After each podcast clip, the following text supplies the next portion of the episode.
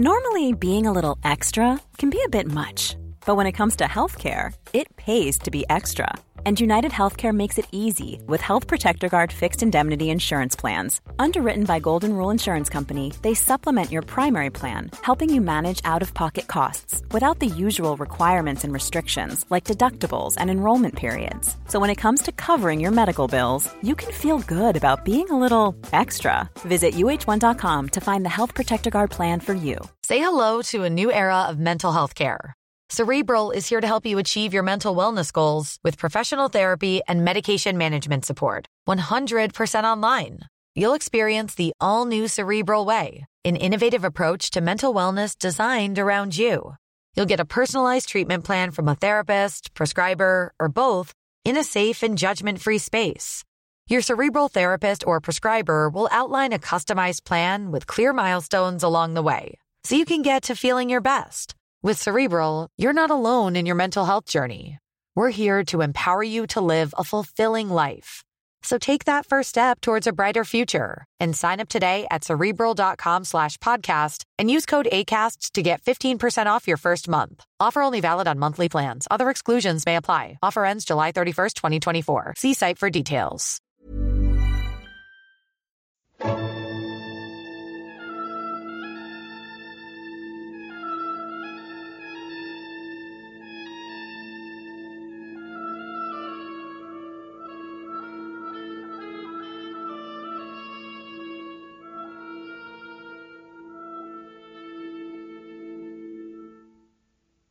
سلام.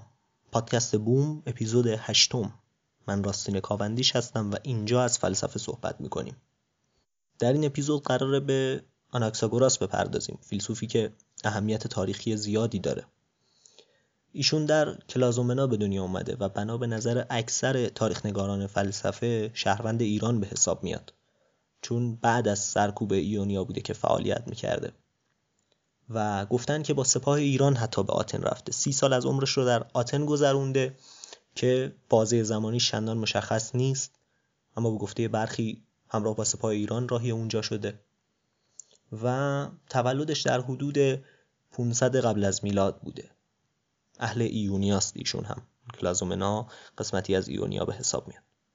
یکی از مهمترین دلایل توجه ما با آناکساگوراس اینه که گفتن اولین کسی بود که آتنی ها رو با فلسفه آشنا کرد. خب این خیلی مهمه. می‌دونیم که آتن چه نقش مهمی در آینده فلسفه داشته و سقراط و افلاطون از اونجا برخواستن و فلسفه رو دگرگون کردن. و اولین کسی بوده که گفته علت تغییرات طبیعی و تغییرات در عالم روح یا ذهنه.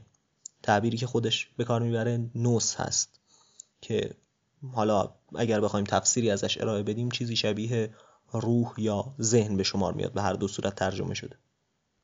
درباره زندگیش از چیزهایی که گفته شده اینه که ارتباط نزدیکی با پریکلس رهبر سیاسی آتن در اون دوره بسیار مهم داشته و گفتن که استاد فلسفهش بوده.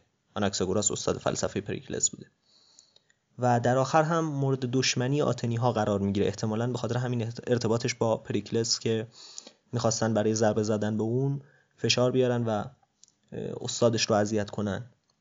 کاری که می‌کنن اینه که محاکمش می‌کنن مثل سقرات به یک سری اتهاماتی مثل اینکه خدایان رو رد کرده یا اینکه طرفدار ایرانی هاست. و در آخر فرار می‌کنه در این محاکمه و در زمانی که تحت پیگرد و بازداشت بوده. احتمال داره به کمک همون پریکلس فرار کرده باشه. و میره در جای دیگری در یونان ساکن میشه و اونجا قدرش رو بیشتر می‌دونن و مورد تجلیل قرار می‌گیره و در آخر هم که میمیره وصیت می‌کنه یک روز بچه های دبستانی رو تعطیل کنن به مناسبت مرگش و این وصیت هم محقق میشه و این کار رو انجام میدن. از این جهت احساس همدلی زیادی داشته با کودکان دبستانی. اما درباره فلسفش خب مثل امپدوکلس نظریه ثبات پارمنیدس رو پذیرفته بود. یعنی اعتقاد داشت که چیزی در عالم نه به وجود میاد نه از بین میره. همه چیز ثابت و پایداره. اعتقاد دیگه ای که خودش داشت این بود که همه چیز رو قابل تقسیم می‌دونست در عالم. یعنی به شکل بسیط در مواد اعتقاد نداشتین که مثلا یک عنصر اولیه‌ای باشه که خالص باشه. و همه چیز رو قابل تقسیم می‌دونست و دارای ذرات می‌دونست. حالا این اعتقادی که داشت و یک نوآوری که در این قسمت انجام داد این بود که می‌گفت حتی کوچکترین پاره ماده هم مقداری از هر عنصر رو در خودش داره. یعنی تمام مواد در عالم به نوعی مخلوطی از عناصر به هم پیوسته هستند و فقط درصد خلوص هر کدوم از اینها درشون تفاوت می‌کنه. یعنی به این قائل میشه که بی نهایت عنصر در عالم وجود داره و همه اینها در همه مواد وجود دارن اما نه به طور مساوی. مثلا آتش در همه چیز هست. اگر آتش رو یک عنصر در نظر بگیریم در تمام اجسام عالم وجود داره. اما پس ما به چی میگیم آتش؟ به اون چیزی که عنصر آتش در اون میچربه و افزونه بر بقیه است. مثلا فرض کنید می‌گفت که برف قسمتی از سیاهی رو در خودش داره. اما چرا سفیده چون سفیدی در اون غلبه کرده. نه اینکه بقیه رنگ ها رو در خودش نداره. همه رنگ ها رو در خودش داره. یک همچین اعتقادی داشت و خب اینجا مشخص میشه. فرض کنید ما الان دیگه رنگ رو به عنوان یک عنصر نمی‌شناسیم به عنوان ویژگی می‌شناسیم. اینطور نیست که مثلا بگیم این کتاب از عنصر قرمزی تشکیل شده. میگیم نه این مثلا از فلان عنصر تشکیل شده و قرمز به نظر می‌رسه. ولی اون زمان ذهنیتی که نسبت به اینها وجود داشت اینجا مشخص میشه که چندان شفاف نبود. یعنی مثلا رنگ رو یکی از عناصر به شما آورده مثل امپدوکلس علیه خلع هم استدلال می‌کنه. یعنی اعتقاد داشته که جایی که ما بهش میگیم خالی از هوا آکنده شده و ذرات هوا در اون وجود داره. مثلا یک مشک خالی در واقع خالی نیست پر از هواست. و اینطور استدلال می‌کنه و خلاصه اعتقادش بر اینه. نوآوری دیگه ای که انجام میده و این خیلی مهمه و خیلی تاثیر گذاشته در تاریخ فلسفه اینه که یک نوع روح قبلا صحبت کردم دربارش یک نوع روح یا ذهن رو بر عالم حاکم می‌دونه که در ترکیب چیزهای زنده دخالت داره و باعث تمایز موجودات زنده از جمادات هم همین روح یا ذهنیته در موجودات زنده وجود داره و در جمادات وجود نداره. اما همین ذهنیت والا بر اونها هم حاکمه. و اعتقاد داره که این روح یا ذهن نامتناهی و آزاده و با چیزی مخلوط نمیشه. اسمش هم گذاشته نوس. سقرات خیلی مشتاق بوده به این نظریه و خیلی دنبال آثار بیشتر از این روح یا ذهن کیهانی هوش کیهانی یک همچین تصوری. دنبال یک همچین چیزی میگرده در آثار و نظریات آناکساگوراس. اما در ساخر نامید و سرخورده میشه چون می‌بینه که آناکساگوراس هم تمام مسائلش رو به صورت مکانیکی و مادی سعی کرده توضیح بده و فقط یک بحث کلی رو پیش کشیده درباره روح و ذهن والا و هوش کیهانی به تعبیری. به همین خاطر خیلی ناامید میشه. ارسطو هم بابت همین بر آناکساگوراس خورده گرفته. میگه که فقط یک چیزی رو مطرح کرده گفته یک ذهن والایی هست در عالم که در موجودات زنده و در موجودات عاقل هم در درجاتی وجود داره و این سیطره داره بر عالم. همینطوری خیلی کلی گفته و جزئیاتش رو تبیین نکرده و بابت این هم ارسطو برش خورده می‌گیره. نظریه عملگرایانه مهم هم ارائه کرده و اون اینه که میگه تفاوت انسان و برتری انسان به نوعی بر سایر حیوانات اینه که انسان دست داره. یعنی اون اندام رو در حیوانات دیگه دست به شما نمیاره. میگه اون پاست و انسان چون دست داره تونسته با طبیعت سازگاری بیشتری پیدا کنه تونسته کاربردهای بیشتری رو از این دست بکشه و استفاده بیشتری ازش ببره و به همین خاطر بر طبیعت سیطره پیدا کرده و بر حیوانات سیطره پیدا کرده. یعنی کاملا این تفاوت رو در جسمیت ما می‌بینه و در عمل ما می‌بینه نه در ذهن ما و مثلا هوش برتر ما. همچین اعتقادی نداره که ما بهتر از اونها فکر می‌کنیم.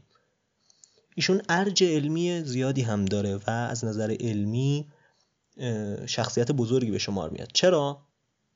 چون دیدگاه خیلی خوبی راجع به انعکاس نور ماه داشته. گفتیم حالا این قبلا هم بود ولی ایشون این اعتقاد در مورد خورشید نداره فقط میگه که نور ماه حاصل انعکاس نور خورشیده. و خب این بیان صحیحی بوده.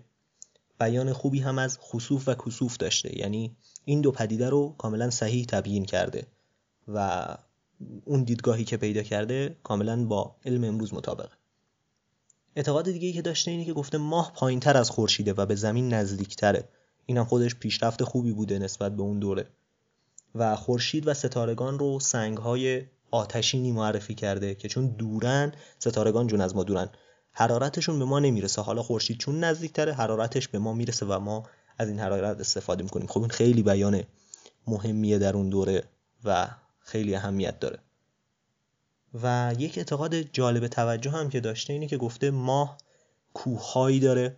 این خیلی جالبه که ارتفاعات رو در ماه متصور بوده که این پربیرا هم نیست و ما هم امروز همچین تصوری داریم و همچین ذهنیتی داریم نسبت به ما و اینکه گفته ماه ساکنینی هم داره یعنی به موجودات فضایی اعتقاد داشته. این هم در نوع خودش خیلی جالبه و شاید جزء اولین کسانی بوده که همچین عقیده ای رو ابراز کرده. قبل از اینکه این قسمت از اپیزود رو به پایان ببرم دلم می‌خواد اشاره داشته باشم به فرهنگ یونانی و توجهتون رو جلب کنم به این جهش بزرگی که ناگهان یونان در تاریخ فلسفه و حتی در تاریخ هنر و ادبیات پیش میاره. در خلال جنگ های ایران و یونان بعضی ها اشاره کردن مثلا میگن شاید این التقاط فرهنگ این تضارب آرا باعث این مسئله شده که تمدن آتن یک رشد خیلی عجیبی رو در خودش ببینه. بعضی ها اومدن به نقش دموکراسی و رأی مردم اشاره کردن. گفتن مثلا آتنی ها در این دوره تحت فشار بودن مجبور بودن نظرات مردم رو دخیل بدونن. مردم حاکم شدن در این دوره. خودشون رهبر انتخاب کردن رهبران شایسته تر انتخاب کردن. خلاصه اینطوری پیشرفت کردن. نمی‌خوام وارد بحث تاریخیش بشم و اینکه چرا آتن اینطور پیشرفت کرد. اما فقط اینو می‌خوام بگم که آتن خیلی پیشرفت کرد. آتن یک جهش بزرگ بود در فرهنگ و تمدن در تمام تاریخ. و می‌دونیم که فلسفه با سقرات و افلاتون و به طبع ارسطو چقدر دگرگون شد و باید توجه داشته باشیم که ادبیات جهان با اون سه نویس بزرگ اوریپید و آیسخولوس و سوفوکل چقدر تفاوت پیدا کرد چقدر جهش پیدا کرد. و اون هنری که اونجا پدیدار شد بعدها رومی ها اون رو به بردن و این بره از تاریخ الهام بخش سالیان زیادی از تاریخ هنر اروپا شد تا مدت هایی رجوع می‌کردن به اون هنر یونانی و رومی و بسیاری از این پیشرفت ها وقتی که ما نگاه می‌کنیم برمیگرده به همون دوره زمانی نسبتا کوتاه در آتن که زود هم افول کرد و آنچنان هم تقریبا نسبت به تمدن‌های بزرگی که در طول تاریخ بشر پیش اومده چندان دوامی هم نداشت اما یک جهش بسیار بزرگ و قابل توجه بود. اما وقتی برسیم به سقراط و افلاتون و ارسطو خواهیم دید که چقدر تاریخ فلسفه اونجا متفاوت میشه و چقدر مباحث عمیق میشه. ما الان فیلسوفانی رو دیدیم که به نسبت خیلی سطحی تر از مباحث بحث می‌کردن. مثلا نمونهش همین ایده نوس یا ذهن یا روح حاکم بر جهان که می‌بینیم چقدر سریع ازش رد شد آناکساگوراس اما وقتی به فرزن ارسطو می‌رسیم می‌بینیم که چقدر مباحثش شگرف و قابل توجهه یا افلاتون چقدر اینها ذهنیتشون تفاوت داره و مباحث چقدر سنگینتر و مفصلتر شده و فلسفه خیلی پیشرفت کرده و از این سادگی در اومده. این اپیزود همینجا به پایان می‌رسه. خوشحالم که باز هم شنوندمون بودید.